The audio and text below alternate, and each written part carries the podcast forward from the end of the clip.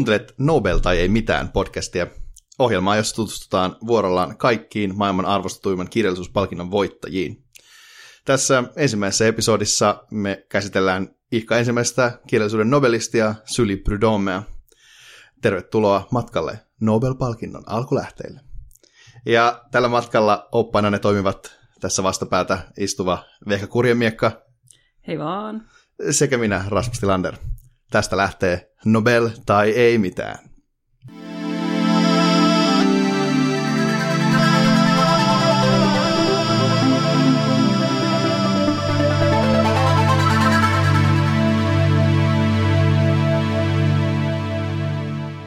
No niin, nyt kun tämä tarpeellisen innokas intro on saatu pois alta, niin voi siirtyä jutustelevampaan rekisteriin. Tosiaan me ollaan tässä aloittamassa pitkää projektia, eli tutustumista kaikkiin Nobelin kirjallisuuspalkinnon voittajiin, joita on siis tällä hetkellä 118 kappaletta. Mitkä fiilikset ehkä? No kyllä ehkä vähän hirvittää, koska olen kuullut sellaisia huhuja, että 1900-luvun alkupuoli ei varsinaisesti ole tälleen nykylukijan näkökulmasta maailman kiehtovinta kamaa. Mutta mulle on hyvin lajityypillistä käytöstä se, että yleensä innostun erilaisista asioista. Ja kirjat on parhaita, joten kaipa se on jotenkin hedelmällistä tai järkevää lukea myös niitä Nobelistien teoksia, koska joku voisi sanoa, että ne on maailmankirjallisuudessa jotenkin merkittävää kirjallisuutta tai jotain sellaista. Ihastuttava tällainen niin kuin summaus tästä. mutta mäkin on, mäkin on ihan silleen innoissani tästä.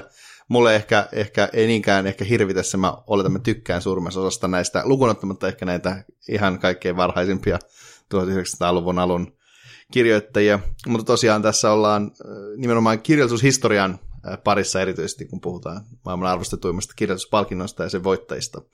Kuitenkin on määrittänyt kirjallisuuden suuntaakin, näin voisi varmaan sanoa, joten kiinnostavan matkan alussa ollaan. Ja tänään tosiaan esitellään ihan ensimmäinen Nobel-voittaja, mutta ehkä tässä ihan näin tämän ensimmäisen jakson aluksi voisi olla hyvä kertoa vähän siitä, miten tuolla niin ylipäätänsä tekemässä. Tarkoitus on tosiaan siis esitellä jakso kerrallaan kaikki Nobel-voittajat. Ja tota, vaikka tänään aloitetaan alusta, niin jaksojen järjestys ei tule noudattamaan tätä voittajien kronologiaa, vaan enemmän mennään sitten fiilispohjalta. Ihan, että saadaan hyvää vaihtelua ja meidän ei tarvitse lukea niitä kaikkia esimerkiksi järjestyksessä. Ja itse nämä jaksot tulee etenemään suurin piirtein sillä tavalla, että me tarjotaan jonkinlainen lyhyt henkilöhistoriikki tästä kyseisestä kirjailijasta ja sitten puhutaan heidän kirjoittamistaan teoksista. Ja siis ajatuksena on, että mehän oikeasti molemmat luetaan näitä keskeisiä, keskeisiä tekstejä tätä palkitulta kirjailijalta. Ja tässä jaksossa, kuten myös jatkossa, me myös arvioidaan Nobel-komitean perusteluita palkinnon myöntämiselle – mutta tänään ja vain tänään bonarina teille kaikille mä ajattelin myös kertoa, ketä me ollaan, ja ehkä se myös ehkä valoittaa vähän lisää, että miksi me tätä lähdettiin tekemään.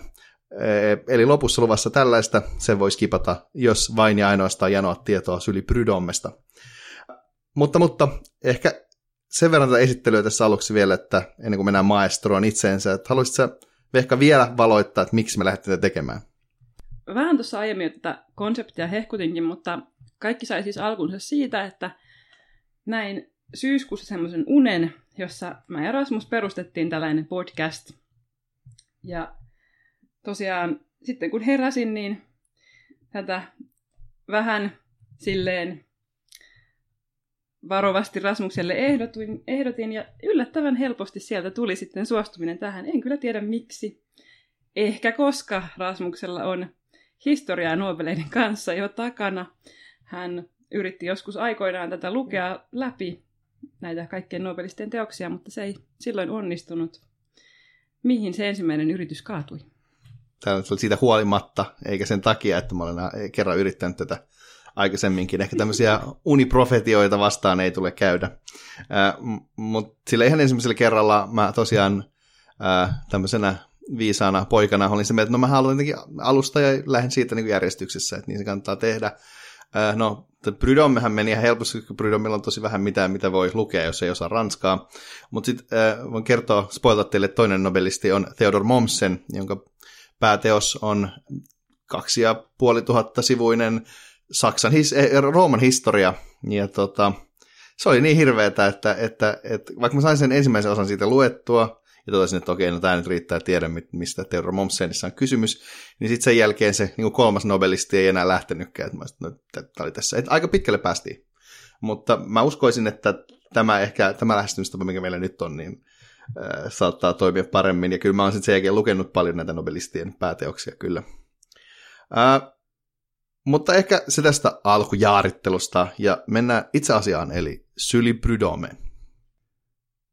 No, Syli Prudhomme on varmasti yksi unohdettavimmista nobelisteista ja hänet muistetaan lähinnä no, siitä, että hän voitti ensimmäisen kirjallisuuden Nobelin. Ja tämä päätös hän jo myöntää Prudhommelle, että Nobel oli jo myöntämishetkellä hyvinkin kontroversiaali. Lukuiset kirjailijat ja taiteilijat protestoivat vahvasti, erityisesti nyt sellaisen pienen nimen kuin Leo Tolstoin sivuttamista tässä palkinnossa. Muita vaihtoehtoja olisivat olleet muun muassa sellaiset pikkunimet kuin Emil Zola, Anton Chekhov, Henrik Ibsen, Thomas Hardy ja Henry James. Solan valintahan tuli ilmeisen lähelle, mutta Ranskan akatemia, jonka jäsen Prudhomme sattumoisin oli, lobbasi aika vahvasti omaa kandidaattiaan. Ja loppu on kirjoitushistoriaa, eli tämä suhteellisen obskyyri ranskalaisrunoilija voitti ensimmäisen Nobel-palkinnon, joten ehkä on syytä puhua hänestä tosiaan hetki. Tämä ei ole kovin pitkä hetki, koska Prudhommesta ei ole hirveästi sanottavaa. Mutta kuitenkin, Prudhomme, ristimen nimeltään René François Armand Prudhomme, syntyi vuonna 1839 Pariisissa suhteellisen varakkaaseen perheeseen, jonka omaisuuden turvin hän sitten myöhemmin aloitti tämän kirjallisen uransa. Sylistä hän piti tulla ensin insinööri, mutta silmäongelmien takia hän sitten siirtyi opinnoissaan filosofiaan ja kirjallisuuteen ja alkoi sitten kirjoittaa myös runoja. Nämä Pydammen kaikkein varaisimmat runot noudattelee romanttista tyyliä, mutta myöhemmin hän liittyisi niin sanottuun parnassalaiseen koulukuntaan. Ja tämän koulukunnan keskiössä oli tehdä taidetta taiteen vuoksi ja romanttisen tunteellisuuden ja sekavuuden sijaan tässä parnassalaisessa runoudessa korostettiin tämmöistä klassista ylevyyttä.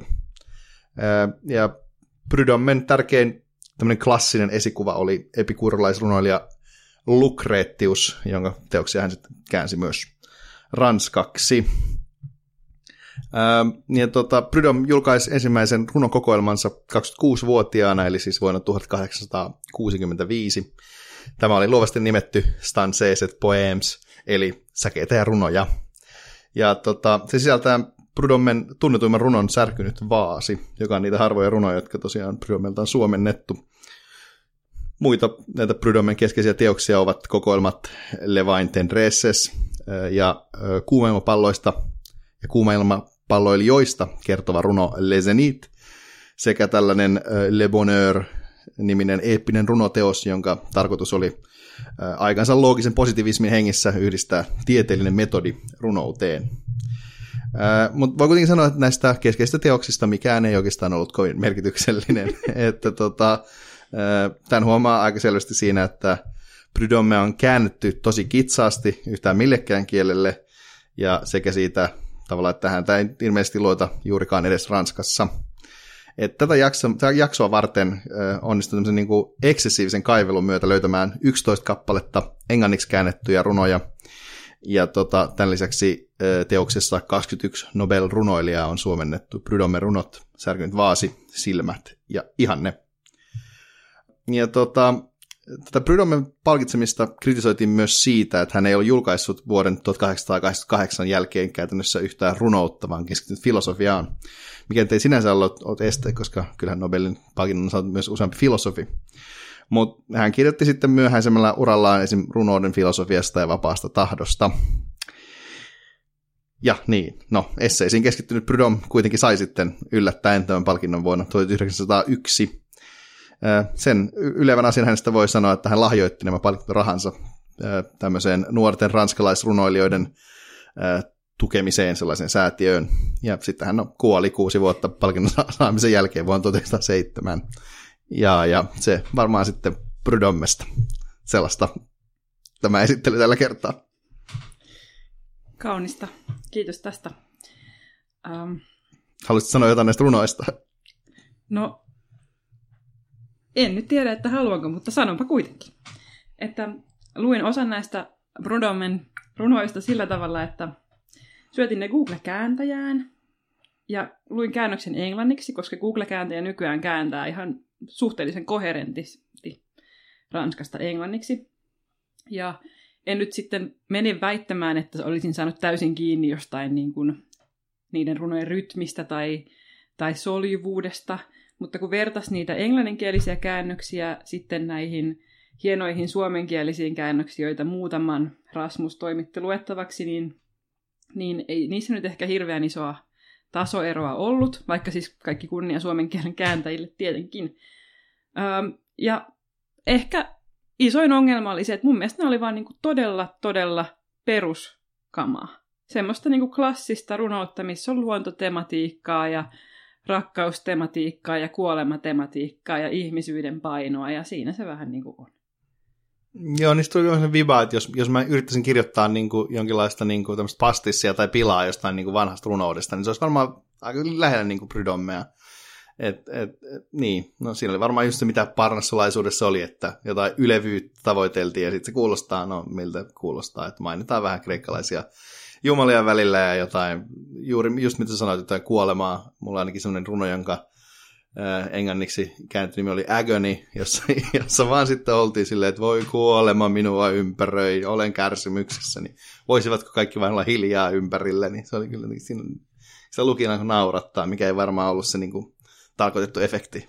Mm, se oli traagista, mutta sikäli siis pakko sanoa, että mun mielestä nyt tämän jännittävän otannan, jonka olen saanut, eli kun mä luin sen hänen ensimmäisen runoteoksensa kokonaan sille Google-kääntäjällä, ja sitten mä luin ton kuuma ilmapalloilusta kertova runon ja ne Rasmuksen toimittamat runot, niin jos haluatte lukea jonkun runon häneltä, niin kyllä se kuuma ilmapallo teos on kaikista paras, että siinä tulee tavallaan kaikki nämä elementit, tulee tätä niin kuin kreikkalaista mytologiaa ja ihmisyyttä ja sitten siinä on hienoa jotenkin löytöretkeilyn ylistystä ja sitä, miten niin kuin Jumalien on aika astua syrjään, koska ihmiset ovat nyt valloittaneet taivaatkin. Mieletöntä. Niin ehkä, ehkä tässä tavallaan to, mä en itse tietenkään lukenut sitä, koska en alentunut käytämään Google-kääntäjää ää, tässä, vaan lukin sitten vain nämä 14 runoa. Mutta toi kuulostaa ehkä sille vähän, vähän paremmalta. Mä itse mietin, jos mikä näistä kokemuksista näiden 14 runon kanssa oli positiivisempia, niin ehkä tämmöinen runo kuin Au Lecteur, jonka nimi Suomessa olisi suurin piirtein, että lukijalle.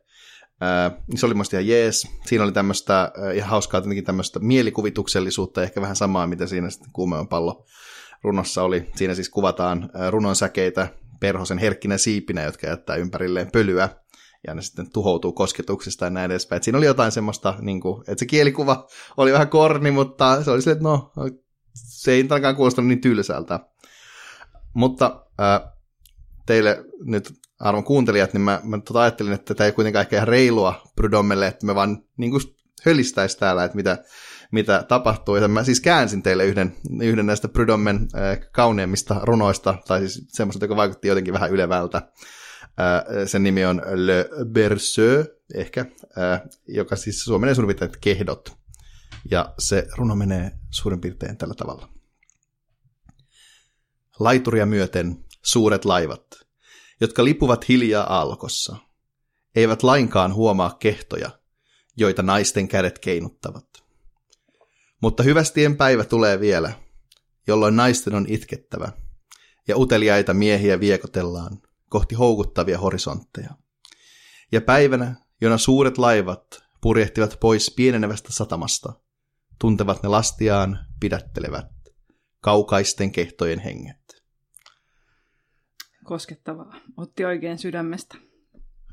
Joo, tämä oli mun mielestä, niin kuin, ajattelin näitä, se runo, oli siis kääntyi englannista, ää, tota, niin tässä oli jotain fiilistelyä edes.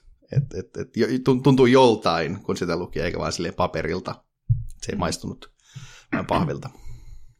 Mutta siis se täytyy kyllä todeta, että, että ää, näistä runoista myöskin se särkynyt vaasi, joka on ilmeisesti hänen niin kuin, tunnetuin runonsa, niin se on ihan hyvä. Kerro Rasmus, että mistä se kertoo? No siis, eikö, eikö, nyt jos mä muistan, me puhuttiin tästä aikaisemmin, että Puridomen runoista ei muista yhtään mitään, mutta eikö, eikö se nyt ollut taruna jossakin, joka kuitenkin kertoo yllättäen vaasista, joka hitaasti särkyy, jossa on tämmöinen railo, joka ei sitten, jota ei sitten saada enää korjattua, ja se on niin vähän välttämätöntä, että se vaasi tulee särkymään. Kyllä, ja sieltä on niin kuin hitaasti tihkuu vesi pois ilman, että sitä huomaa salakavalasti. Ja tässä runossa sitten rinnastetaan se, miten ihminen voi toisen ihmisen rikkoa häntä koskettamalla tällä tavalla, että se niin kuin ei näy päälle päin, mutta se ihminen hitaasti tihkuu tyhjiin tämän seurauksena, niin siinä on mun mielestä jotenkin semmoista hienoa yritystä. Se on siis ihan, ihan, ihan niin kuin totta, eli kun sä selitit mulle, mä voin, voin tässä vaiheessa paljastaa, että, että runous ei välttämättä ole niin kuin mulle kaikkein helpoin äh, genre, että olen kyllä niin kuin proosan lukija, mutta, mutta ihan toki mielenkiintoista, että, että tota, tämä myönnettiin nimenomaan Prydommelle tämä palkinto. Voi sanoa, että Prydommen suurimmasta saavutuksesta oli tosiaan hetki aikaa. Joten onkin hyvä ehkä palata tässä näihin palkintoperusteisiin. Jokainen nobelisti oli Nobelin ala, mikä tahansa, niin saa Nobelinsa jostain syystä. Esimerkiksi vaikkapa James Chadwick sai fysiikan Nobelin vuonna 1935 ja tota, perusteluiksi ilmoitettiin neutronin löytämisestä. Tämmöisiä useita fysiikan Nobeleista on sille asian X löytämisestä ää, näitä perusteita. Mutta kirjallisuuden kohdalla nämä perustelut eivät ehkä tietyistä syistä ole ihan näin yksinkertaisia ja tota, nämä Nobelin kirjallisuuspalkinnon perustelut onkin sitten usein melko monimutkaisia ja monitulkintaisia ja käyttävät sanoja ehkä jotenkin vähän tavanomaisesti poiketen. Mutta tässä Prudomen perustelussa on kaikenlaista kiinnostavaa. Äh, se kuuluu niin, että hänelle myönnettiin tämä Nobel-mitalli erityisenä tunnustuksena poettisesta sommittelusta, joka todistaa ylevästä idealismista – taiteellisesta ylivertaisuudesta ja harvinaisesta yhdistelmästä sydämen ja älyn ominaisuuksia. Miten se on Vehka? Tunnistat Brydomen tästä kuvauksesta? No, joo, ei nyt ehkä ihan ensimmäiset sanat olisi, mitä itse hänestä käyttäisin, mutta tuota, onhan niissä se sommittelu usein ihan, ihan runoiden perinteitä vaalivaa, ja onhan niissä taidettakin tehty. Sanotaanko vaikka näin? Joo, tämä on aika, aika silleen, niin, mun mielestä aika vaikeaa arvioida, kun nimenomaan on ollut kuitenkin suhteellisen pieni otos. Että et vaikka, et mitä nyt tarkoittaa sydämen ja älyn ominaisuudet, että varmaan esimerkiksi voinut lukea sen kokoelman, joka yhdisti jotenkin tieteellistä ja taiteellista tota, hahmotusta, niin varmaan siitä voisi saada kiinni jotain ä, semmoista se, mikä musta äh, tässä on äh, huomio, eniten tota, huomionarvoista, että ehkä tämän podcastin niin startin kannalta keskeisintä on, että tässä mainitaan tässä perustelussa äh, ylevä idealismi, joka englanninkielisessä perustelussa on lofty idealism ja ruotsiksi taas hög idealitet. Ja tämä oikeastaan viittaa kiinnostavasti suoraan Alfred Nobelin testamenttiin, joka siis määräsi nämä kaikki kaikki Nobelin palkinnot myönnettäväksi ja myös niihin erityisiin kriteereihin, jotka oli tälle kirjallisuuden Nobelille. Ja tota, kaikki nämä Nobel-palkinnot tavallaan jakaa sen ajatuksen siitä, että ne jaetaan sille, joka on eniten hyödyttänyt ihmiskuntaa omalla alallaan. Ja tota, kuten tässä taas, niin fysiikassa ja kemiassa ja lääketieteessä voi olla helpompaa arvioida sitä kuin kirjallisuudessa – joten sitten lisäperusteena kirjallisuuden Nobel myönnetään sille, joka parhaiten teoksissaan harjoittaa ihanteellista tendenssiä, joka oli muuten mun ehdotus tämän podcastin nimeksi, mutta se on kuulemma liian obskyyri viittaus. Ää, tota, tosiaan, joo, ruotsiksi tästä puhutaan sanoilla siis siinä alkuperäisessä testamentissa, että se on idealisk ritkning, joka suoraan suomennettaisiin tämmöiseksi idealistiseksi suunnaksi. Ja tota, no, mitä tämä idealistinen suunta tai ihanteellinen tendenssi sitten tarkoittaa, niin se on aiheuttanut komitealle harmaita hiuksia, et, ää, ja sen, sen tulkinta on muuttunut vahvasti vuosien varrella. Et näinä alkuvuosina ää, tätä tulkittiin tosi konservatiivisesti, että valittiin kirjailijoita, jotka edustaa kunnon hyvää vanhankantaista moralismia, kristillisyyttä, kansallismielisyyttä ja perinteikkäämpiäkin perinteisiä perhearvoja. Ja tota, Prydomme oli yksi tämmöinen äh, tota, konservatiivinen valinta, että voi kuvitella, että konservatiivinen akatemia ei välttämättä olisi esimerkiksi sitten valinnut Emil Zolaa välttämättä ihan niin innokkaasti. Muita tämmöisiä konservatiivisia valintoja on esimerkiksi vaikkapa Björnstern Björnsson, joka voitti 1903, ja Paul von Heise, joka voitti 1910. Tämmöisiä vanhoja kristillis kansallismielisiä patuja, että niitä siellä ensimmäisellä Nobel-vuosikymmenellä riittää. Ja ei hätää, pääsette kyllä heihinkin sitten tämän podcastin myötä perehtymään. Innolla odotamme.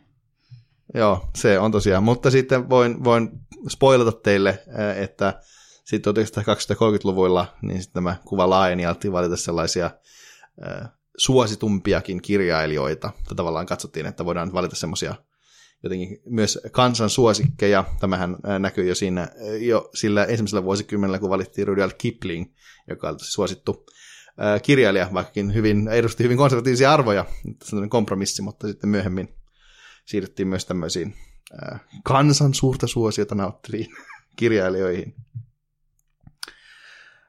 Mutta mä en, en aidosti tiedä, että onko meidän ihan hirveästi järkeä puhua tästä Prydommesta niin paljon. Voin kertoa, että meidän tulevat jaksot ehkä käsittelee enemmän sitä itse kirjailijaa kuitenkin, että ne tulee olemaan ehkä hieman pidempiä nämä käsittelyt ja ehkä myös hieman syvällisempiä toivottavasti, mutta tästä Prydomesta nyt ei vaan ihan hirveästi ole mitään sanottavaa, että hän oli tämmöinen klassinen ylevyyttä tavoitteleva ranskalainen runoilija, jotenkin vähän, melkein vähän surullinen stereotyyppi.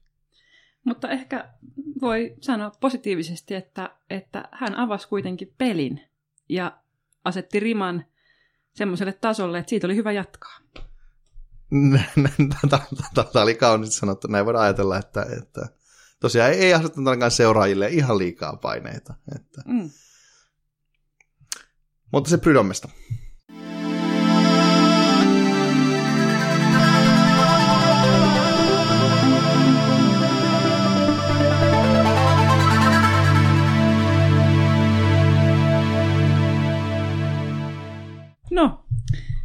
Nyt sitten tosiaan se Rasmuksen lupaama bonusosio, jossa paljastamme, että keitä me ollaan.